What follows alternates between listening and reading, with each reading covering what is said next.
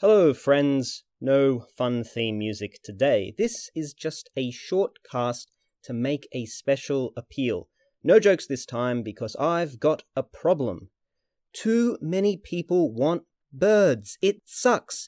This was supposed to be a private joke with a couple of friends, and now all of a sudden I've got hundreds of people sending me emails saying, Hey, bro, send me birds. The gall of you people asking me for birds like I'm giving them away for free. No, I'm kidding. That's exactly what this shtick is. And no, it's fantastic. I am constantly surprised that people have any interest in a ridiculous email and sometimes podcast service dedicated to birds. But recently, I've been hitting the limit of how many emails I can send from a normal account, even after I've paid to up the limit. So, what does this mean?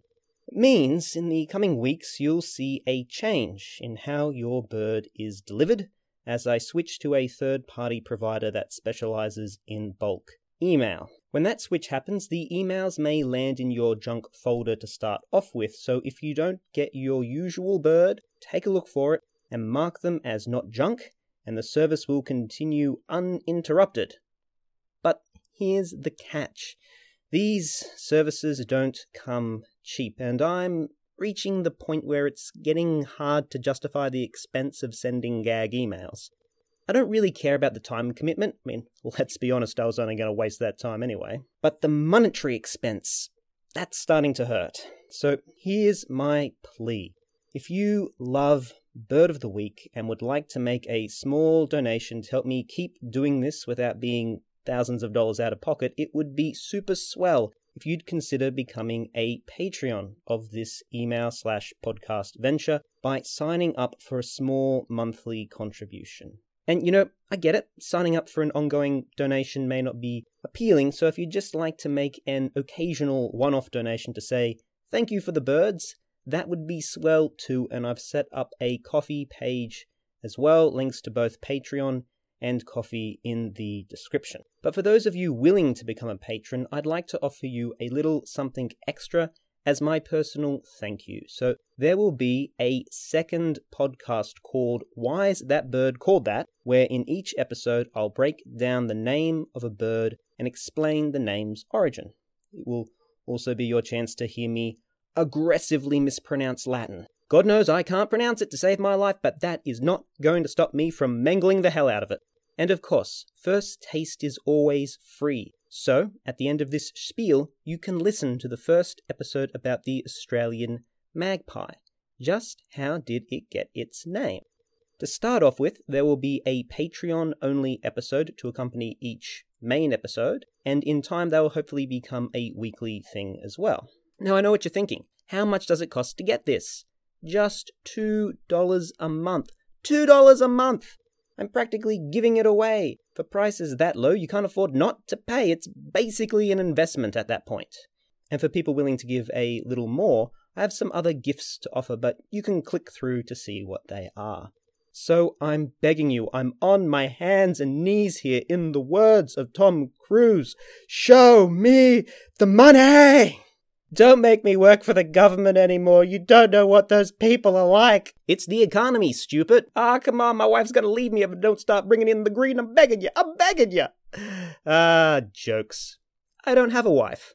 Anyway, in all seriousness, there is no obligation to sign up or donate anything. The birds will always be free, and I love bringing them to you. And to everyone who has read the birds over the years and has shared them, you have my deepest thanks.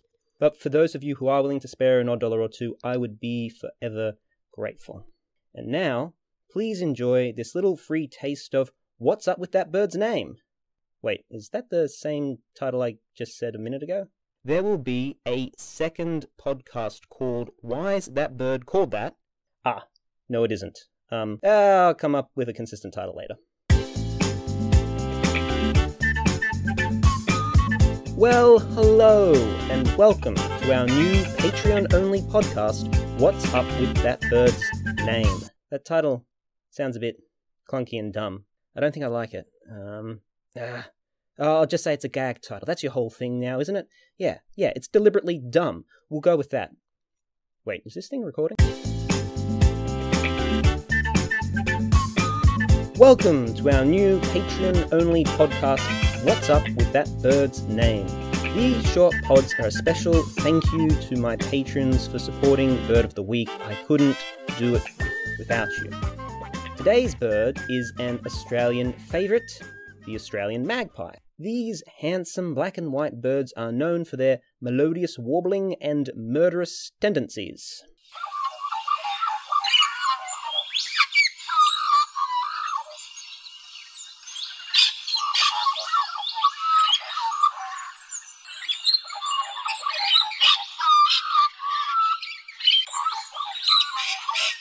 The male magpie is highly protective of its nest, and the second you turn your back on them, they are gonna come down at you from behind and give you one hell of a swooping. People have died! That's actually not a joke. As we will discover, though, these birds are poorly named. But first, let's look at its scientific name and tackle that Latin. Tackle that Latin! Yeah! Oh, Nelly, it's a tough one. Uh, Gynohornia tibinison. Let me try that again. Gymnorhina tibinson. That sounds a bit better. And now we are going to learn some Latin. Just kidding, half of it's Greek. So the magpie is placed alone in its own genus, Gymnorhina, and this is a compound word derived from Greek, and it basically means to have a naked nose or beak. And let me just check a picture. Uh, yes, I can confirm there are no feathers on the magpie's nose.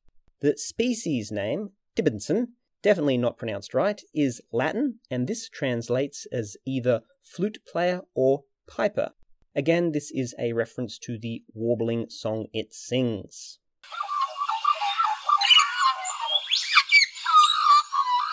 Hmm, fluty. So its scientific binomial name is the bare-nosed piper. I love it. It's so true to its nature. Next, let's look at its common name, the Australian magpie. Now, the Australian part is pretty self evident. It lives in Australia. But the magpie part is a little more interesting because there is a large family of birds all known as magpies. And unfortunately, the Australian magpie isn't a true magpie. The genus of magpies of Europe and Asia all belong to the corvid family, and they're closely related to ravens and crows. But our Australian magpie belongs to the family Artamidae, along with the currawongs and butcherbirds. It's basically just a really big butcherbird. And if you've ever heard the song of a butcherbird, which is also rather melodic,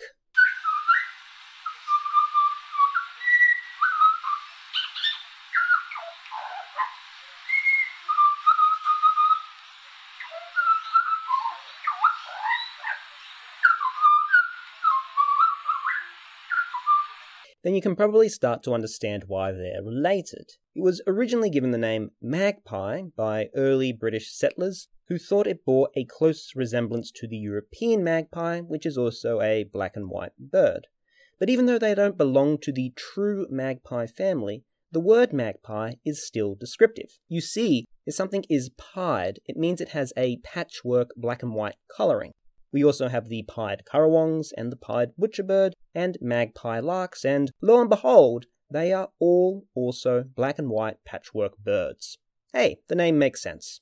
So even though the name is a little deceptive, at least on one level, it is still descriptively accurate. Before the name magpie stuck, a couple of other potential names were tossed about in the early days, like piping crowshrike, the flute bird, and the organ bird. And while those names might have spared us some minor confusion, well, except for organ bird, maybe people would think it's a reference to their liver instead of the organ playing instrument.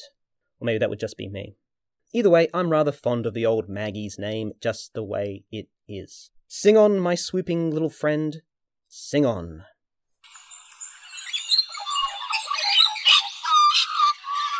So that's our first episode of What's Up with That Bird's Name. Thank you once again for supporting Bird of the Week, and I hope you'll stick around because next time we'll be asking the question What's up with the kookaburra's name? And you can find out for the low, low price of just $2. $2! Good God, I am giving it away. Come on, you know you want more avian nomenclature goodness? I'll see you then.